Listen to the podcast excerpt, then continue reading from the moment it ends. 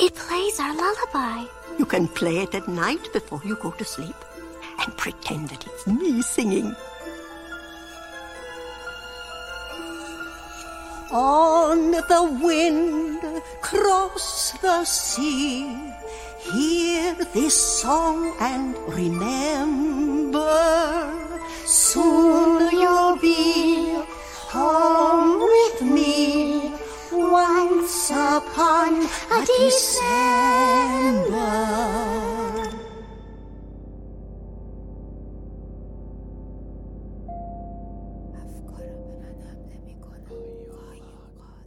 گاهی اوقات افکارم به من حمله می‌کنن.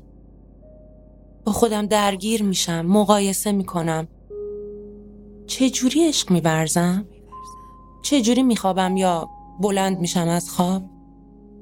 سر کار میرم، پشت میزم میشینم، قهوهمو می‌خورم یا حتی چه جوری حرف می‌زنم؟ کی داره به جای من تصمیم می‌گیره؟ کی جای منو شبیه به من لباس میپوشه؟ مرور می‌کنم از کودکی تا بزرگسالی چه فیلمایی دیدم؟ کجاها رفتم؟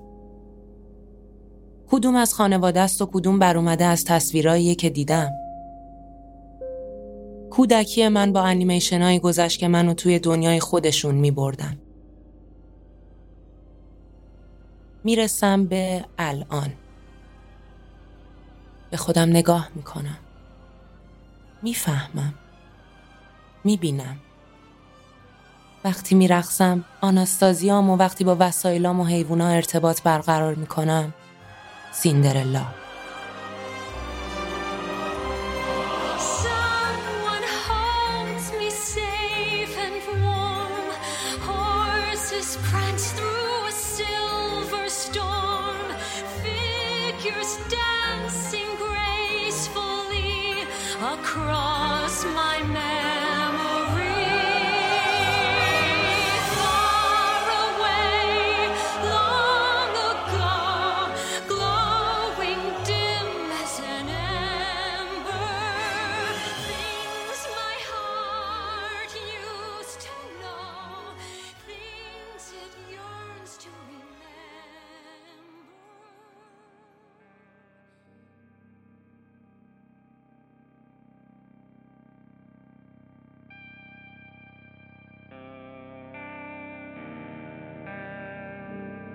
واقعا فکر می‌کنیم که همه تصمیم های زندگیمون مستقله؟ مال خودمونه؟ وقتی می‌بینیم یکی دیگه شبیه ما راه میره یا میرخصه نمیترسیم؟ برمیگردیم عقب و به چیزایی که تو کودکمون دیدیم نگاه کنیم؟ چقدر از رفتارها و تصمیماتمون تحت تاثیر چیزاییه که توی کودکی تجربه کردیم؟ بهش فکر کردیم؟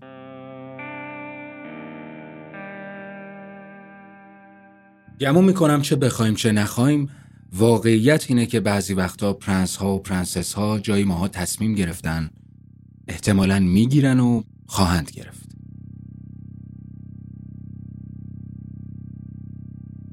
اگه حق انتخاب داشتید به کدوم کاراکتر اجازه می‌دادید که جای شما تصمیم بگیره؟ حتما توی زندگیتون دیدین. شاید هم خودتون جزو این دسته بشین دخترایی که آرزو می‌کنن پرنسس بشن و دنبال شوالیهی با اسب سفید میگردن تا از خستگی و یک نواختی زندگی بیرون بیان و همینجوری یهویی خوشبخت بشن و سر و سامون بگیرن اون طرف ماجرا هم پسرایی هستن که در نقش ناجی قرار می‌گیرن. خودشونو فدا می‌کنن تا تلسم و مصیبت های شاهزاده خانومو از سر راه بردارن. این مسئله یهو شکل نگرفته. هیچ چیزی یهو شکل نمی‌گیره. پس مثل همین چیزی که فروید میگه این مسئله ریشه در گذشته داره. قصه های محلی و قدیمی خوراک دیزنی واسه تولید این الگوها بودن. انگار دیزنی داشت الگوهای قبل و مدام باز تولید می‌کرد. دهه 80 میلادی یه سری مطالعات انجام دادن که متوجه شدن الگوهای پرنسس و ناجی داره تو جامعه گسترش پیدا می‌کنه. دخترها سیب سرنوشت و گاز می‌زنن و میرن تو خواب عمیق تصویرسازی با معشوق به امید اینکه شاید یه روزی بوسه پرنس فیلیپ اونا رو از خواب بیدار کنه.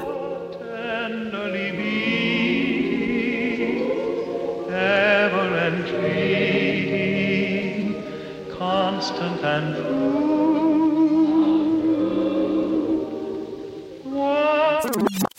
اما خب این چیزی نبود که پایدار بمونه نه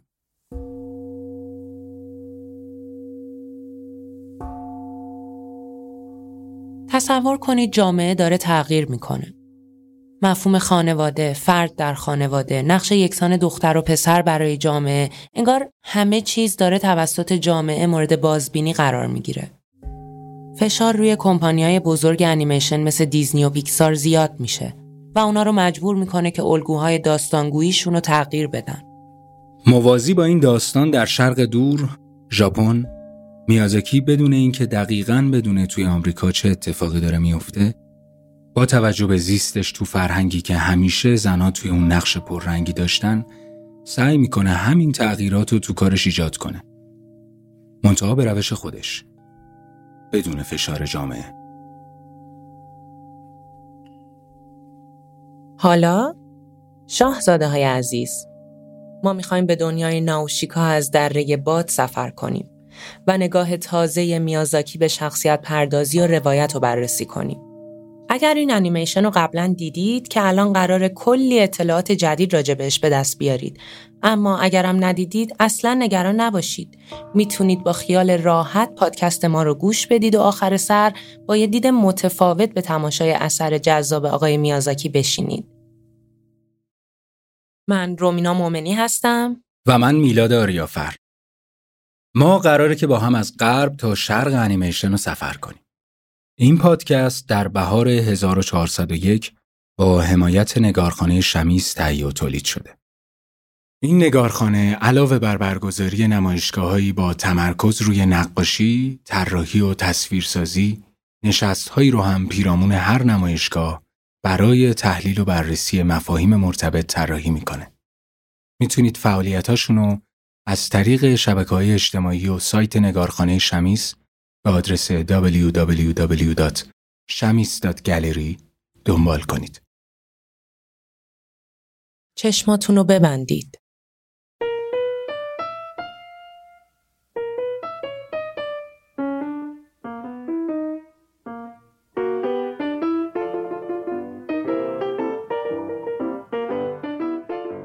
انیمیشن چیه؟ شما به چی میگید انیمیشن؟ توی لاتین کلمه انیما به معنای روح زندگیه. اصل حیات. نمایشی از تصاویر ساکن که برای مخاطب نمایش داده میشه. مخاطب مشاهده می‌کنه. اون فکر می‌کنه که داره حرکت رو روی صفحه می‌بینه. اشتباه می‌کنه. حرکت روی صفحه اتفاق نمیافته. حرکت دقیقاً توی ذهن خودش داره شکل می‌گیره. اولاپیکو Cruella de Vil, Cruella de Vil. If she doesn't scare you, no evil thing will. To see her is to take a sudden chill. Cruella, Cruella. She's like a spider waiting for the kill. Look out for Cruella de Vil. وقتی غرق در دیدن فضای یک انیمیشن شدین تمام کاراکتراش رو پذیرفتین. باورش کردین؟ مهمترین بخش انیمیشن کار خودش رو درست انجام داده. روایت. روایت همون چیزیه که انیمیشن رو در قالب هنری داستانگو معرفی می‌کنه. پشت تمام جلوه های ویژه رنگ صدا موزیک های سرگرم کننده شما بار سفرتون رو با قصه بستین. همراه کاراکتر شدین و اجازه دادین روند روایت با شما کاری بکنه که با اونا همزاد پنداری کنین. دوستشون داشته باشین یا بخواید بکشیدشون. به فضای ناخداگاه من خوش اومدی آنه. اولین جمله‌ای که احتمالاً با این صدا توی ذهن همه ما میاد. آنه تکرار غریبانه روزهایت چگونه گذشت؟ وقتی روشنی چشمهایت در پشت پرده های مهالود اندوه پنهان بود. اگر اون ماجرای پرپیچ و خم پشت اون کاراکتر مونارنجی نبود شاید ما الان آنه رو از یاد برده بودیم. روایتی از سختیایی که هیچ کدوممون تصور نمی کردیم. اما آنه از پسشون برمی اومد. آنه در ذهن ما نماد تلاش و پشت کاری شد که دلمون می‌خواست خودمون داشته باشیم. چشمتون رو باز کنید. روایت روایت همون ابزاریه که به کمک هدف اولیه انیمیشن یعنی تعریف یه داستان میاد. از بین نظریه های مختلف روایی، نظریه پراپ یکی از اساسی ترین و رایج ترین نظریه هاست که بر اساس افسانه های روسی شکل گرفته. پراپ میگه که ما همیشه هشت نوع شخصیت تو انیمیشن داریم که هر کدوم از اونا می‌تونن سی و یک نوع مختلف کنش داشته باشن. این هشتا شخصیت کیان؟ قهرمان، قهرمان دروغین، شرور، امدادگر، اعزام کننده، اهدا کننده، شاهزاده خانوم و پدرش. اینا هر کدوم محدوده بازی خودشونو دارن و به محض اینکه شما نوع شخصیت رو بفهمید می‌تونید حدس بزنید که توی فیلم قراره چی کار بکنن.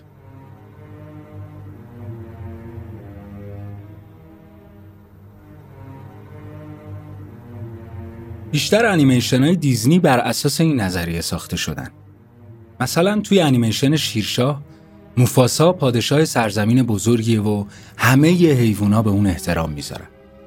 اما از اونجایی که اون صاحب پسری به اسم سیمبا میشه مشکلات تازه‌ای از راه می‌رسه. سیمبا شیر جوان و کنجکاویه که دوست داره همه چی رو سریع یاد بگیره. اما خطری اونو تهدید می‌کنه. اسکار اسکار عموی اونه و حالا سیمبا رو صد راه پادشاهی خودش می‌بینه. پس نقشه میچینه که سیمبا کوچولو رو به قسمت تاریک سرزمین یعنی محل زندگی کفتارها ببره. اونجا اسکار با ارتشی که از کفتارها درست کرده پدر سیمبا رو به قتل میرسونه. سیمبا سالها صبر می‌کنه تا بتونه انتقام پدر رو از عموی خودش بگیره. پس میشه به راحتی فهمید که سیمبا در نقش قهرمانه و عموی اون اسکار در نقش شرور.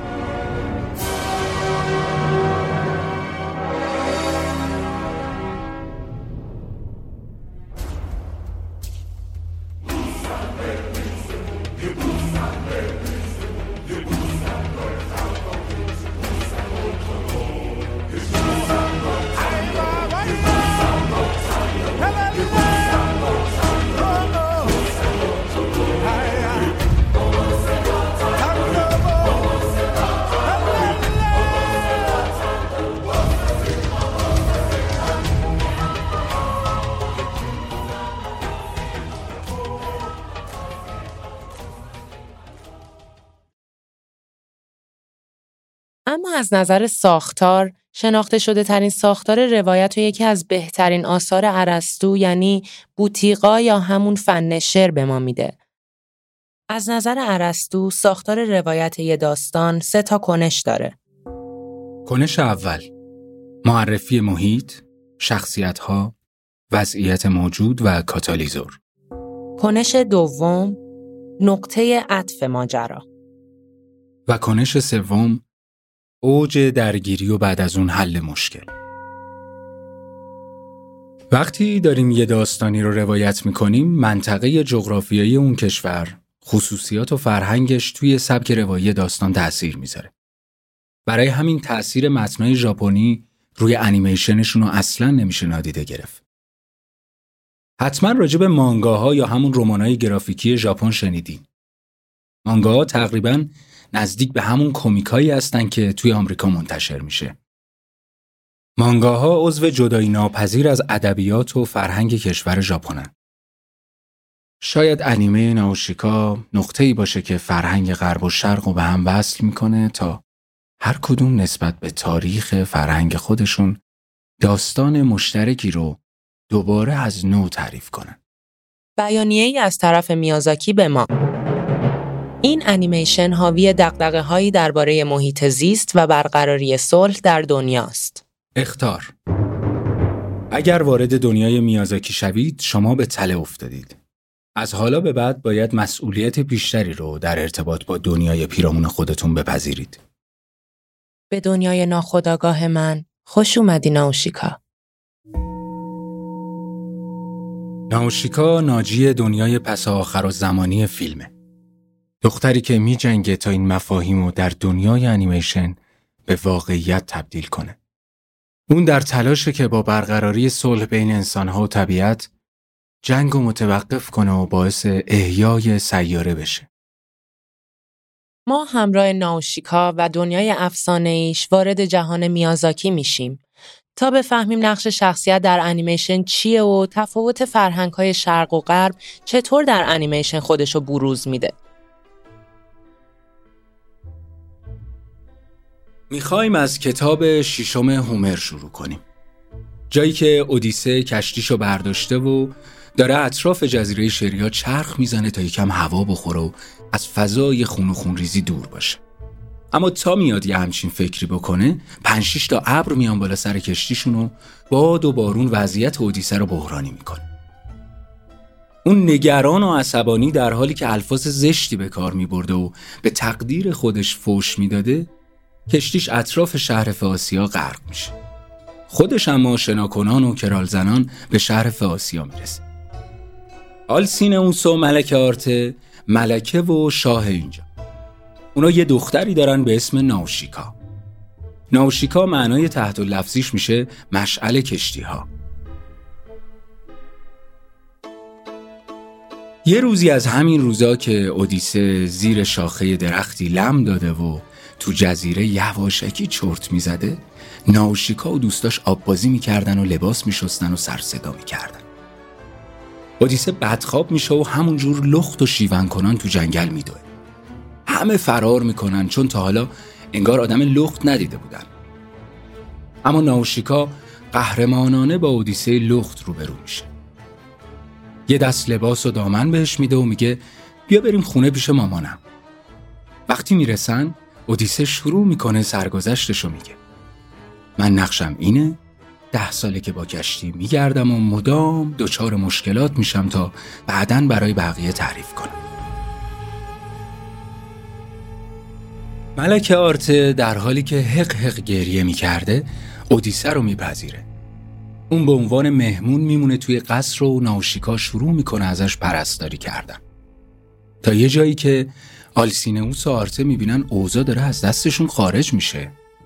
هم دخترشون هوایی شده هم خزانه کشور رو به اتمامه. اتاق فکر تشکیل میدن و با رهبری پدر به اودیسه میگن اودیسه جان بیا این کشتی ها رو بردار و ببر تا ورشکستمون نکردی. اودیسه هم برمیگرده ایتاکا تا به position ش توی قصه برگرده. یعنی سفر کردن. از نگاه اودیسه ناوشیکا شبیه آرتمیس الهه یونانی بود. اودیسه هومر گزارشی ادبی از عشقی ابراز نشده است که احتمالاً از اولین نمونه های عشق بی جواب در ادبیاته. توی این انیمیشن از ارجاعات معاصر کمتر استفاده شده و بیشتر ارجاعات به تاریخ و فرهنگ های گذشته برمیگرده. بیشترین ارتباط بین فیلم میازاکی و اساطیر یونان در کاراکتر ناوشیکا بروز پیدا می‌کنه. از همون اول میازاکی پیوند ناوشیکا رو با همتای یونانی خودش تو اودیسه نشون میده. ناوشیکا تو فیلم میازاکی هم شاهزاده است. اما این بار شاهزاده دره باد. این فیلم با جستجوی ناوشیکا تو جنگل سمی آغاز میشه. جنگلی که حضور حشرات قولپیکر جهش یافته و قارچهای کشنده در اون باعث جنگی شده که داره تمدن رو به سمت نابودی می‌بره. ناوشیکا اینجا نقش ناجی رو به عهده داره و در داستان هومر هم با همین مهمون نوازی و احترام با بقیه برخورد می‌کنه. حشرات تو فیلم میازاکی مثل اودیسه هومر حیوله های زشت و مسخ شده این که تهدیدی برای تمدن بشری به حساب میان. در حالی که بقیه از مواجهه با این موجودات وحشت دارن، ناوشیکا تنها کسیه که با اونا هم دردی می‌کنه. در هر دو نسخه هومر و میازاکی، ناوشیکا راهنمایی برای کسایی که به دنبال راهی برای برگشت به خونشون هستن. چه اودیسه باشه چه حشرات غولپیکر سرگردون میون تمدن بشر جایی در حماسه هومر اودیسه خطاب به ناوشیکا میگه آیا الههی یا آدمی زادی؟ اگر یکی از الهگانی که از رخسار و قامت و رفتار بسیار مانند آرتمیس دختر زئوس هستی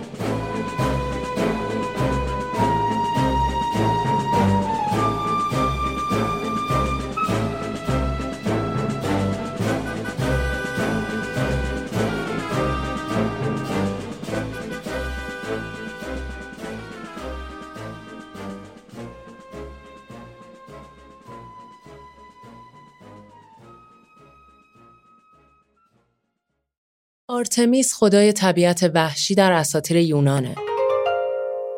در فیلم میازاکی حشرات قولپیکر نمادی از همین طبیعت وحشی هن. این تاثیرات باعث شده که میازاکی بتونه ارجاعات دیگه ای رو هم وارد شخصیت پردازیش کنه. اون از این فرصت استفاده کرد تا توانایی دوست شدن با حشرات رو از قهرمان داستان ژاپنی قرن دوازدهم به ناوشیکا اضافه کنه.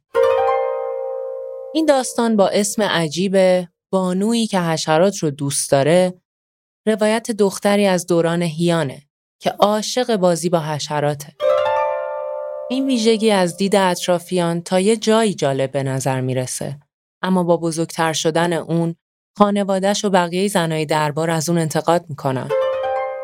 در ظاهر داستان درباره یه فرد عجیب و غریبه که با حشرات دوستی خوبی برقرار کرده اما در واقع بیشتر شبیه یه داستان آمیانه آموزنده است که می‌خواد زنا رو به این باور برسونه که زیبایی و پذیرش که ارزش اونا رو تعیین می‌کنه.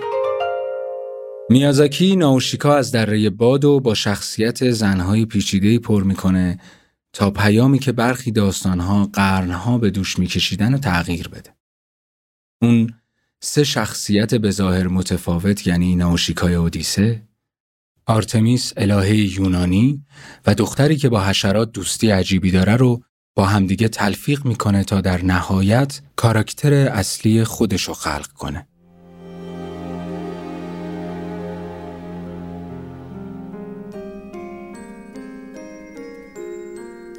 ناوشیکا از دره باد درباره گوش دادن به طبیعت و باز تعریف هیولا هاست.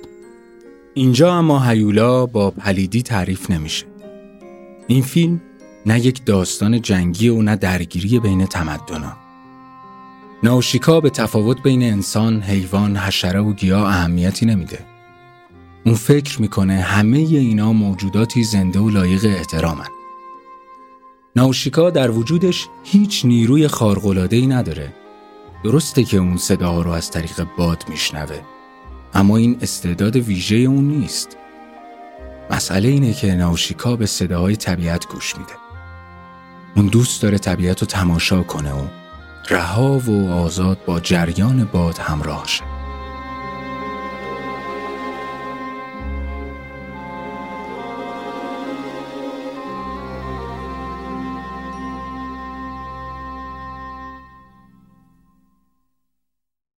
سال 1941 اوج جنگ جهانی دوم. قدرت‌های بزرگ روبروی هم ایستادن. کشمکش، خونریزی، قحطی و خشکسالی. میازاکی در این صفحه از تاریخ به دنیا میاد. دومین پسر خانواده‌ایه که پدر اون رئیس کمپانی قطعات هواپیماییه. کودکی اون میون خشونت و ترس و استراب میگذره. خودش میگه به خاطر شغل پدرش زندگی مرفهی داشتن. اما یه کودک چهار ساله توی این شرایط چه تجربه ای از زیست خودش داره؟ تجربه بمباران شبانه اتسونومیا در جولای 1945 تجربه‌ای که هیچ وقت اونو رها نمی‌کنه. آثاری که تمام بار خشونت و زندگی در زمان جنگ رو به دوش می‌کشند. آثاری که فریاد می‌زنند از جنگ بیزارند. برای محیط زیست خود می جنگند و دلشان پرواز می خواهد.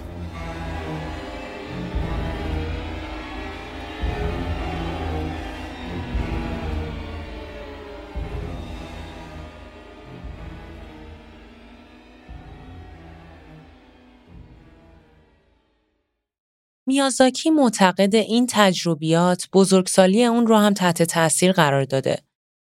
توی مصاحبه‌ای که در سال 2005 با مجله گاردین داشته میگه من معتقدم که روح کودک وارث حافظه تاریخی نسلهای قبل از خودشه. اما وقتی بزرگ میشه و دنیای روزمره رو تجربه می‌کنه، این حافظه بیشتر و بیشتر فراموش میشه. من احساس می‌کنم باید فیلمی بسازم تا به این سطح برسه. اگر بتونم این کار رو انجام بدم، میتونم با خوشحالی بمیرم. でも、えーナウシカっていう作品はもう明らかにメビウスの影響によって作られたもんです。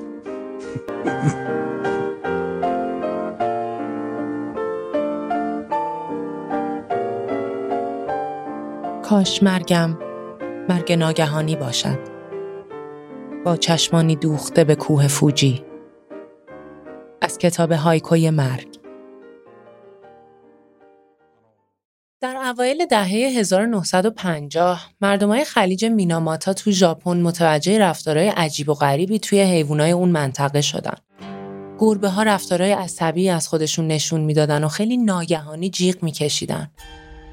پرنده ها از آسمون سقوط می‌کردن و ماهیا و صدف ها از این درد عجیب جون سالم به در نبرده بودن. مردم محلی اسم این بیماری رو رقص گربه ها گذاشتن. قصه از این قرار بود که در طول دهه های 1950 و 60 کارخونه شیمیایی چیسو ضایعات جیوه خودش رو به خلیج میناماتا میریخت. این کار باعث مسمومیت شدید جیوه توی انسانها و حیوانات مختلف مخصوصاً موجودات دریایی که خوراک اصلی مردم اون منطقه رو تشکیل می‌دادن شده بود. بعدها به اثرات ناشی از این حادثه بیماری میناماتا گفتن. بعد از اینکه شیوع اولیه از بین رفت، بیماری مادرزادی میناماتا تو دهه های بعد از اون به رشد کودکان آسیب زد. این حادثه طی این سالها هزاران قربانی گرفت و سال 2004 شرکت چیسو مجبور شد 86 میلیون دلار غرامت پرداخت کنه. این حادثه وحشتناک موضوع خیلی از فعالیت‌های هنری شد که بیشترشون روی قربانی‌ها و جنبه‌های منفی محیط زیستی اون تمرکز کردن. اما میازاکی تو ناوشیکا به جنبه دیگه از این حادثه توجه کرد و به جستجو در محیطی پرداخت که با سم سازگار باشه. دقیقا مثل فیلم های ژاپنی کایجو. کایجو ژانر فیلم های حیولاهای قول پیکره که شخصیت های اون ماهیتی استعاری دارن. مثلا توی فیلم گودزیلا کاراکتر گودزیلا استعاره از سلاح‌های هسته‌ایه و تأثیر حضور ناگهانی اون بین مردم در واقع داره به ترس ژاپن بعد از جنگ اشاره می‌کنه که به خاطر بمباران اتمی هیروشیما و ناگازاکی دچار وحشت شده بودن.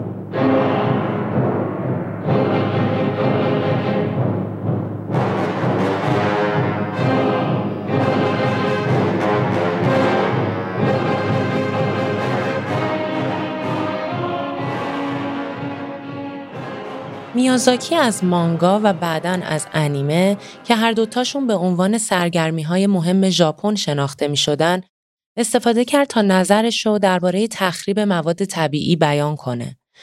اون ظلمی رو که به مردم ژاپن شده بود موضوع آثارش قرار داد و گفت از اونجایی که دیگه هیچ کس توی خلیج میناماتا ماهیگیری نمی‌کنه نشون از اینه که زندگی دریایی اونجا هم از بین رفته. میازاکی معتقد بود درسته که ریخته شدن سم به این خلیج حاصل فعالیت های انسانیه اما با این حال طبیعت تونسته در چالش با این حادثه به حیاتش ادامه بده و خودشو ترمیم کنه.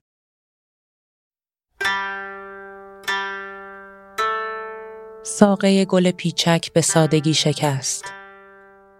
همانند گردن من اما دوباره از همانجا جوانه زد و شکفت من هم همان آبی را می نوشم که پیچک می نوشد. همان نور را می گیرم که پیچک می گیرد. پس من هم مثل پیچک ساقه ای خواهم داشت.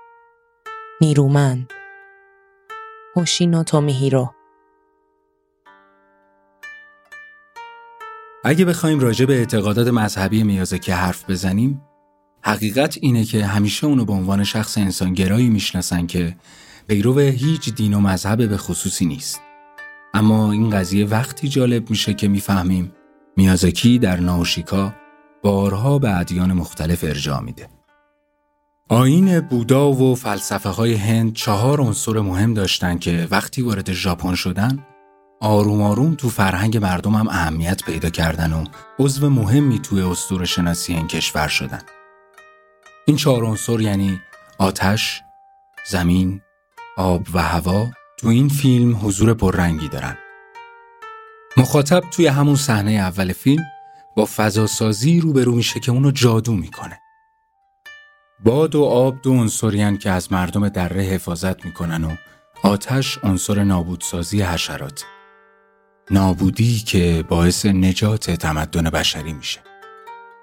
اما دینداری سنتی ژاپن ترکیبی از آیین شینتو، بودا، کنفوسیوس و مذهبای محلی. شینتو درباره رفتار و احساسات مذهبی مردم تو ژاپن باستانه و چهار اصل کلی داره. عبادت و تکریم، عشق به طبیعت، سنت خانواده و پاکیزگی. شینتو علاوه بر این چهار اصل توصیه های فلسفی و اخلاقی دیگه هم داره.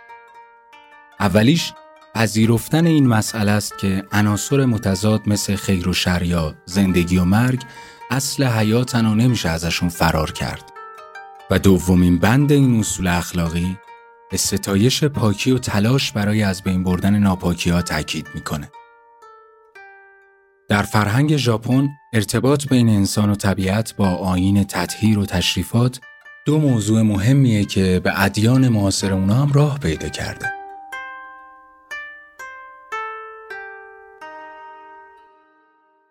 در ناوشیکا می‌بینیم که انسانها زمین رو آلوده کردن و بدترین این آلودگی ها توسط جنگجویان هسته‌ای ایجاد شده که در نهایت باعث نابودی زمین میشه.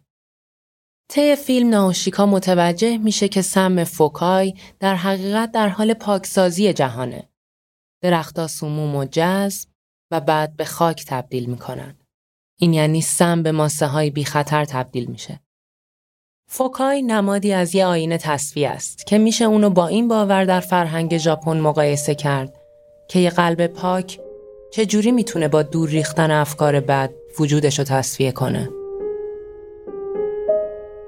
ناوشیکا مردم رو به سمت سرزمین پاک و آرمانی هدایت می‌کنه که رسیدن به اون توی این جهان فاسد غیر ممکنه. ناوشیکای افسانه بینقصه. شخصیتی که سعی داره بین انسان و زمین اتحاد برقرار کنه. به فساد انسانها پایان بده و از سرزمین پاکشون حمایت کنه.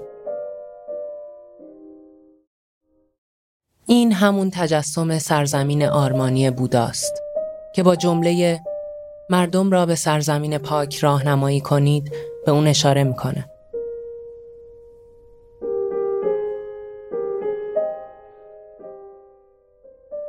ناشیکا از دره باد فیلمیه که دقدقه های زیست محیطی داره اما صرفاً دوستدار محیط زیست نیست. اون تنش بین انسان و طبیعت رو مطرح می‌کنه و برخلاف دیزنی این تنش رو با ساده سازی های اخلاقی که تو بیشتر انیمیشن های آمریکایی دیده میشه بیان نمی‌کنه. این فیلم از ابهام استقبال می‌کنه و به مخاطبش فرصت میده تا درباره ستایش و احترام به طبیعت فکر کنه و بین بقای خودش و استفاده صرف از اون تعادل برقرار کنه. میازاکی به جای اینکه طبیعت و موجودیتی یک پارچه و مستقل نشون بده، اونو به جامعه بشری تشبیه می‌کنه. تایفه های مختلف جانوری و سلسله مراتب مشخصی که بین موجودات فیلم وجود داره این موضوع به خوبی نشون میده.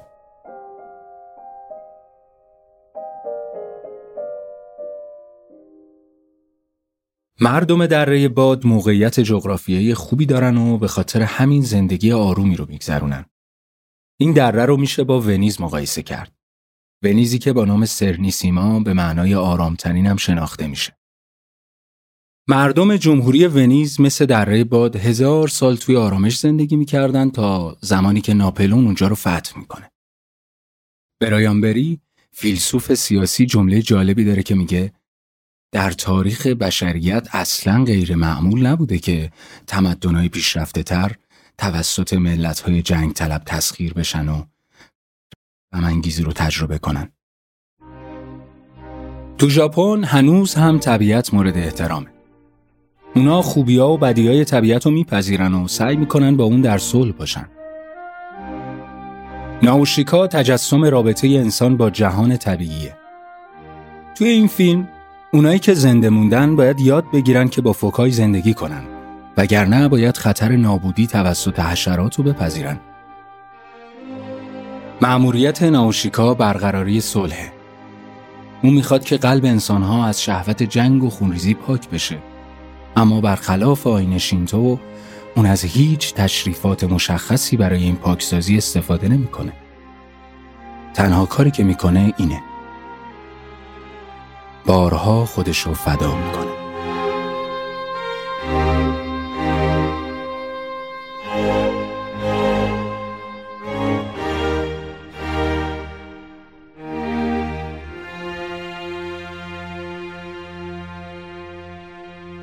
قصه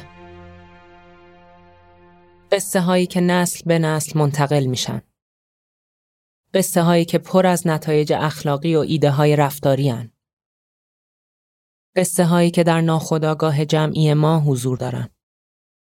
قصه های دور و درازی که از طریق کتاب های دینی نسل به نسل منتقل شدن. ناوشیکا ایده فداکاری رو از چه دینی قرض می‌گیره؟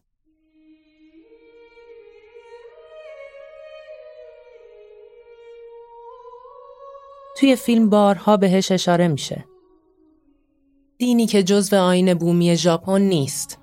اما پیامش به گوش همه انسانهایی که توی این جهان زیست می‌کنن رسیده و با قصه های ساده و جذاب این امکان رو ایجاد کرده که همه بفهمنش. مسیحیت دینی که تو ژاپن طرفدار نداره. چون آینهای شینتو و بودایی نقش پررنگتری تو زندگی مردم ژاپن دارن و اساساً تعریفی از ژاپنی بودنن. مفاهیم شینتو رابطه بین بشر و طبیعته. در حالی که مسیحیت روی سرنوشت بشر تمرکز می‌کنه.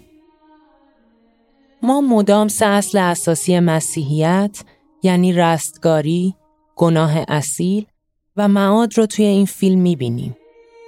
می‌بینیم که ناوشیکا همیشه در حال نجات دادن مردمه. اوبابا پیرزن خردمند دره این موضوع رو می‌فهمه. اول فیلم برای ناوشیکا افسانه‌ای باستانی رو تعریف می‌کنه که توی اون ناجی آبی پوش در حال نجات دادن بشر و مردم رو به سوی سرزمین پاک هدایت می‌کنه. در پایان فیلم اوبابا متوجه میشه که ناوشیکا همون منجی آبی پوش افسانه های باستانیه. در آین مسیحیت رستگاری همیشه در کنار گناه اصیل قرار می‌گیره. گناه اصیل انسان در حالت گناه به دنیا میاد و محکوم به جهنمه مگر اینکه باورهای مسیحی رو بپذیره تا نجات پیدا کنه. لورد یوپا عموی ناوشیکا یه جایی توی فیلم میگه آیا واقعا این سرنوشت بشره که توسط سم فوکای بلعیده بشه؟ چطور میشه هنوزم امیدوار بود؟ اوبابا در جواب بهش میگه که بالاخره یه روزی منجی از راه می‌رسه.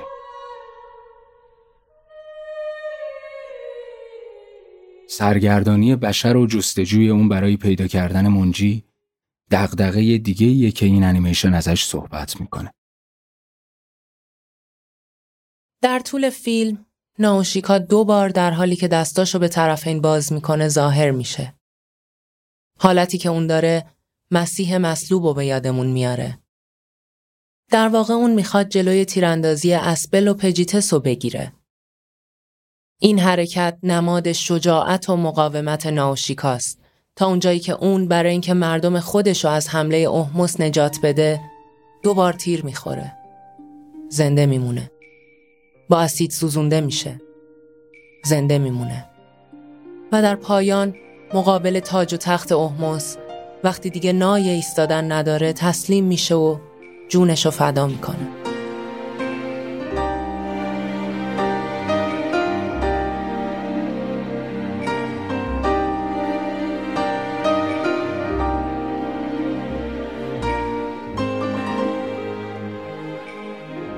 اما احموس ناوشیکا رو به زندگی برمیگردونه و این دوباره ما رو پرت می‌کنه به داستان عیسی مسیح. آخر فیلم گیاه چیکو تو محیطی که هیچ موجود زنده ای نمی‌تونه اونجا رشد کنه شروع می‌کنه به سبز شدن. مثل کودکی که در لحظه ورودش به این دنیا شروع به نفس کشیدن می‌کنه. انگار نه فقط ناوشیکا که طبیعت هم همراه با اون به زندگی برگشته.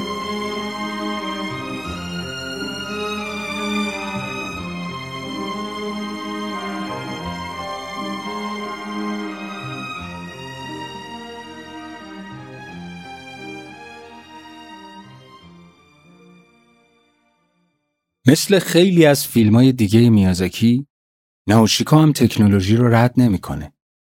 یه جورایی سعی می‌کنه بیطرفانه به این موضوع نگاه کنه. فیلم با نمایش اشیای مکانیکی فرسوده و بقایای باستانشناسی دریچه‌ای به آینده جلوی چشمای ما باز می‌کنه که در اون انسان با تکنولوژی داره جامعه رو نابود می‌کنه. میازاکی معتقده که میشه از تکنولوژی برای پیشرفت بشریت استفاده کرد. با این وجود خیلی از مردم دیدگاه خوشبینانه اونو به تکنولوژی فراموش می‌کنن و فقط علاقش به طبیعت رو می‌بینن.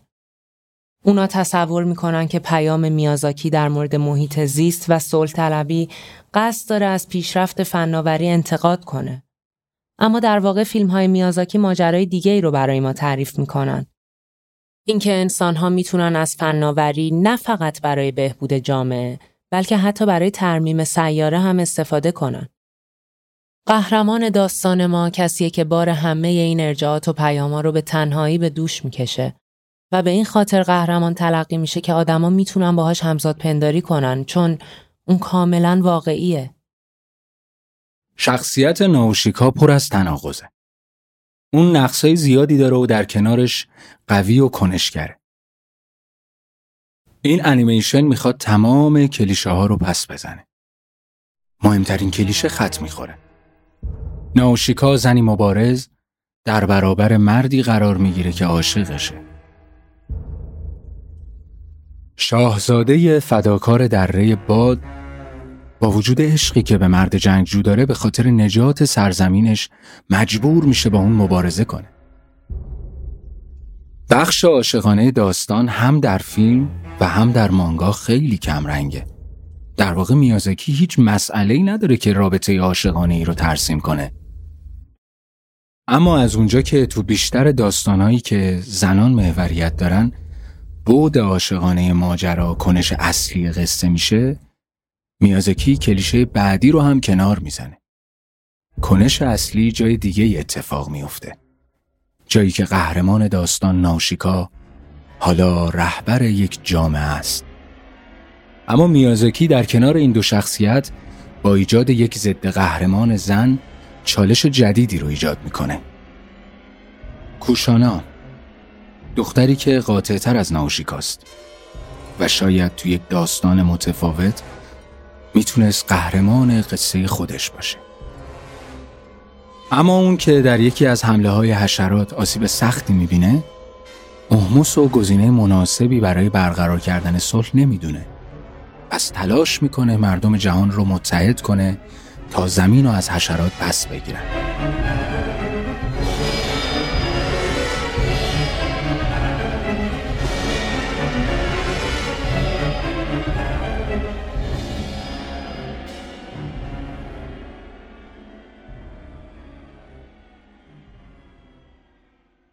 در جهان میازاکی جایی برای شخصیت های شکننده و پرنسس های دیزنی نیست. ناوشیکا مثل سیندرلا پری مهربونی نداره که برای اون چوب جادوشو تکون بده و مقابل بحرانها ازش نگهداری کنه. در واقع ناوشیکا چوب جادوی جامعه کوچیک خودشه. پرنسسی که موقعیتش به عنوان دختر پادشاه مسئولیت سنگینی رو روی دوش اون گذاشته. توی نسخه مانگا پدر ناوشیکا مریضه. پسری هم نداره. برای همین ناوشیکا باید به جنگ بره و به خاطر آزادی مردمش گروگان گرفته بشه. در هر دو نسخه ناوشیکا برای جلوگیری از نابودی کامل جهان خطرات زیادی رو به جون می‌خره. برای همین اون نمی‌تونه یه دختر ساده و مهربون مثل سفید برفی باشه که اوج سختیش بیرون انداختنش از قصر توسط یه پیرزن با یه سیب گاز زده است. ناوشیکا مجبور سرسخت و مقاوم باشه و بدونه که چطوری عمل کنه. این چیزیه که باعث میشه عشق به مردم تنها دغدغه اون نباشه چون ویژگی از خودگذشتگی و مهربونی اقراق‌آمیز توی ناوشیکا با شجاعت و قدرت تلفیق شده. اون غرق در جاه طلبی و خشم و می‌تونه کارهای مهمی رو انجام بده. برخلاف ناوشیکا هیچ کدوم از پرنسس های دیزنی چنین اختیاری ندارن. بیشترین قدرتی که یه پرنسس در انیمیشن های دیزنی می‌تونه داشته باشه ازدواج از روی مسئولیت پذیری برای نجات کشورشه. ناوشیکا بیشتر از یک قهرمانه. اون نماد ذهنیت میازاکی نسبت به نسل جدیدیه که به هدفی بزرگتر از خودشون متحد میشن. تو خیلی از انیمیشن های غربی مرز بین قهرمان و ضد قهرمان و شخصیت های زن و مرد کاملا مشخصه. حتی ظاهر اونا هم این تفاوت رو نشون میده. اما میازاکی این مرزا رو از بین می‌بره. شخصیت های اون مدام از کلیشه های فرهنگ زنانه سرپیچی می‌کنن. اون برای اولین بار زنا و دخترایی رو نشون میده که در عین حال که واقعی به نظر می‌رسن افسانه‌ای هم هستن. واقعی یعنی دخترای شبیه آدمایی که اطرافمون می‌بینیم.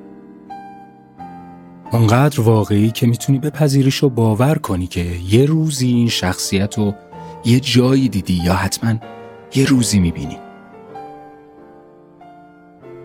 تو آثار میازاکی زن بودن یه ایدئال سطحی نیست که با ویژگی های ظاهری تعریف بشه بلکه با هویت خود فرد مشخص میشه تو آثار اون صحنه هایی وجود داره که توی سکوت ترسیم شده و روزمرگی های عادی رو نشون میده. مثلا ممکنه تو فیلم های اون به صحنه هایی بر بخوریم که یکی از شخصیت ها در حال شونه کردن موهاشه چنین صحنه هایی توی پیشبرد داستان کمکی نمی‌کنه.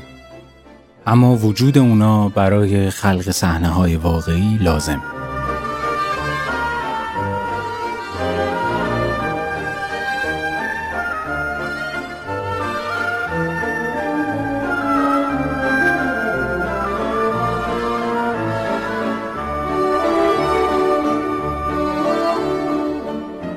آثار میازاکی پر از مفاهیم عمیق در مورد موضوعات جدیه. مثل جنگ، کشمکش انسان با طبیعت و مسئله هویت.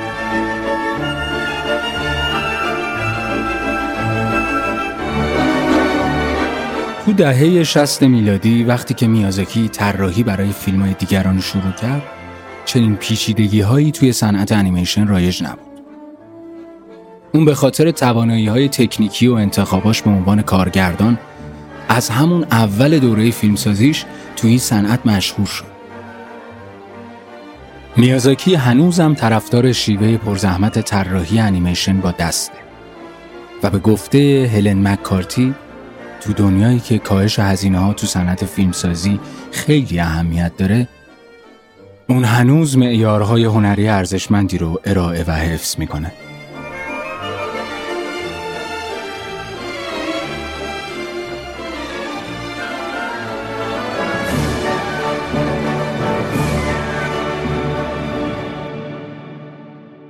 از موفقیت انیمیشن ناوشیکا از دره باد، میازاکی به همراه ایسا و تاکاهاتا و با سرمایه گذاری توشیو سوزوکی استودیوی جیبلی رو تأسیس می‌کنه.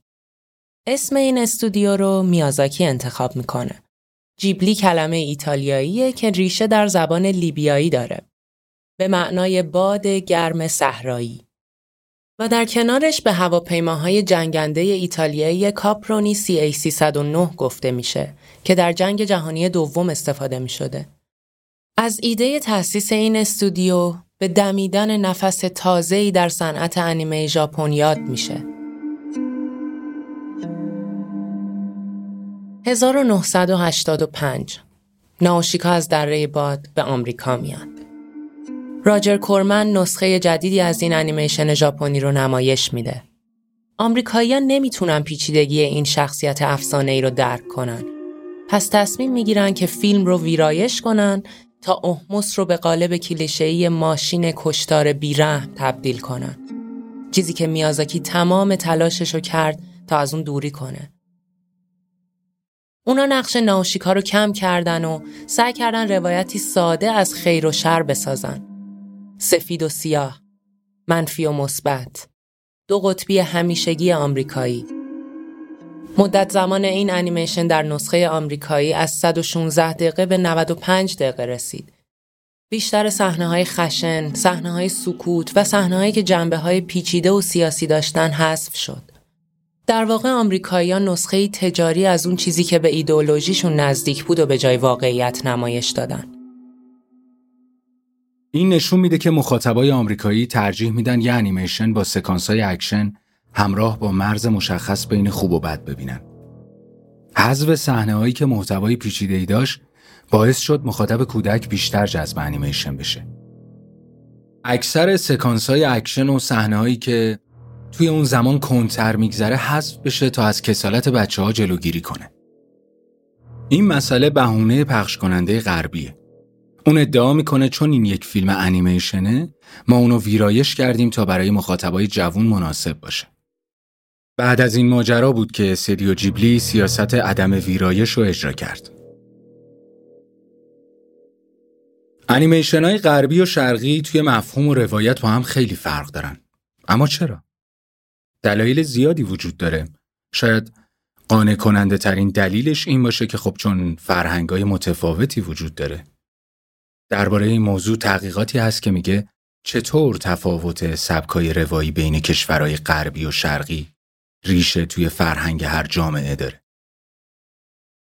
مردم توی کشورهای غربی مستقل، فردگرا و خودمختارن. به خاطر همین غربی ها روی قصد و انگیزه شخصیت تاکید بیشتری می‌ذارن. هدفی که واسه شخصیت اصلی تعیین می‌کنن تا آخر فیلم حفظ میشه و قهرمان معمولا راه خودش رو واسه مبارزه با شرور که یه وقتایی هم جامعه است پیدا می‌کنه. مثل داستان دیو و دلبر. اما مردم کشورهای شرقی هماهنگی و رفاه و توی گروه پیدا می‌کنن. شخصیت ها با کمک و همراهی هم داستان رو جلو می‌برن و حتی وقتی نیم ساعت از فیلم گذشته ممکنه قهرمان تصمیم بگیره به خاطر جمع هدفش رو تغییر بده.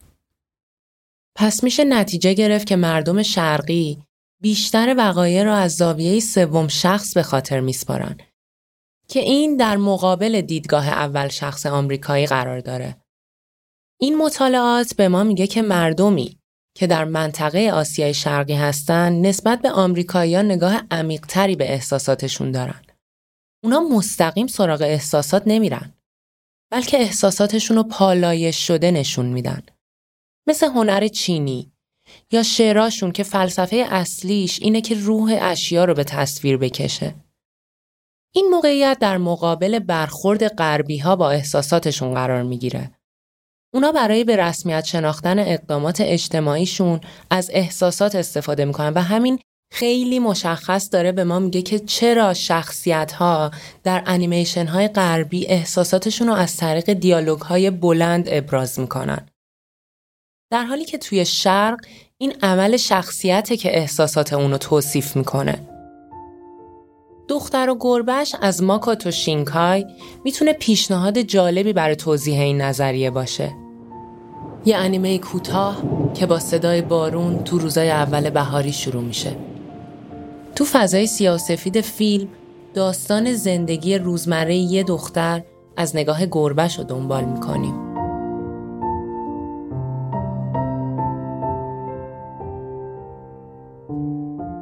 ناوشیکا از دره باد در پایان فیلمی خوشبینانه است. هرچند مفاهیمی مثل زوال و مرگ توش دیده میشه اما احتمال پایان دادن به فساد انسانی رو یک بار برای همیشه مطرح می‌کنه. از نظر اون انسانیت این قابلیت رو داره که از ابتدا آغاز بشه تا انسان یاد بگیره در تعادل با طبیعت زندگی کنه. در پایان فیلم مخاطب یک ساعت و پنجاه دقیقه رو با طبیعت گذرونده. داستاناشون رو شنیده و برای حل مشکلاتش با قهرمان قصه همزاد پنداری کرده. حالا ناوشیکا درک بیشتری از طبیعت رو به مخاطبش القا کرده و این امید کوچیک اما بزرگی واسه تربیت نسل بعده. نسلی که آشنایی و درکش از طبیعت باعث حفظ و مراقبتش از اون میشه. این از شگفتی های جهان انیمیشنه که می‌تونه به واسطه شخصیت و روایت دیدگاه همه ما رو تحت تاثیر قرار بده. به همون یاد بده که چطور میشه تو فرهنگ و تاریخ برق تا غرب و ورق زد و نقاطی رو پیدا کرد که بشه باهاش حرف تازه ای رو تو جهان امروز زنده کرد.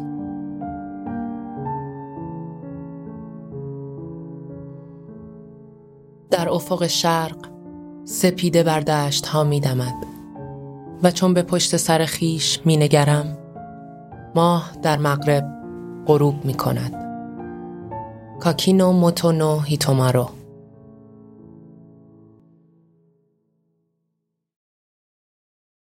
حالا میازاکی 80 سالشه. سالها میگذره از وقتی که اولین موهاشو سفید کرده و هشت سالی میشه که آخرین ساختش یعنی باد برمیخیزد جهان رو با لذت جدیدی همراه کرده. میازاکی توی آخرین ساخته خودش درباره ایمان به رویاها حرف می‌زنه.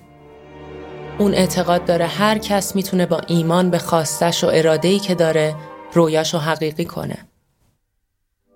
اون درست چند ماه بعد از افتتاحیه این فیلم در سال 2013 اعلام بازنشستگی کرد و گفت دیگه قصد نداره فیلم بلندی بسازه.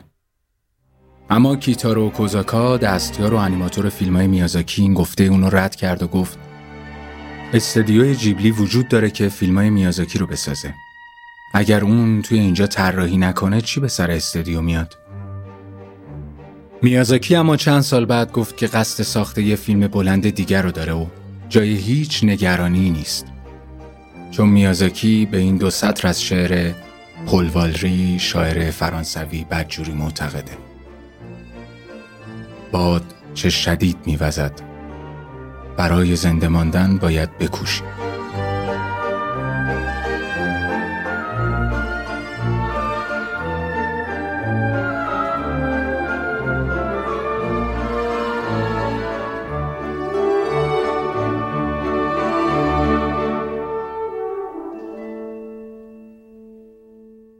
ممنونم که شنونده اپیزود دوم پرسپکتیو بودید. این پادکست با حمایت نگارخانه شمیس تولید شده و امیدواریم در ادامه راه حمایت شما انگیزه بیشتری رو برای ما ایجاد کنه. تو شبکه های اجتماعی حتما نظراتتون رو درباره اپیزودا واسمون بنویسین. نظراتون باعث رشد و تلاش بیشتر ما میشه. لینک تمام صفحاتمون تو شبکه های مجازی رو هم توی توضیحات گذاشتیم. خوشحال میشیم که ما رو دنبال کنین و اگه دوستمون داشتین به دوستاتون معرفیمون کنین. اگرم به مطالعه مقاله هایی در مورد موضوعات بین رشته‌ای یا انیمیشن علاقه مندین بهتون پیشنهاد می‌کنم از طریق سایت perspectivemag.ir به مجله پرسپکتیو سری بزنید. منتظرمون باشید.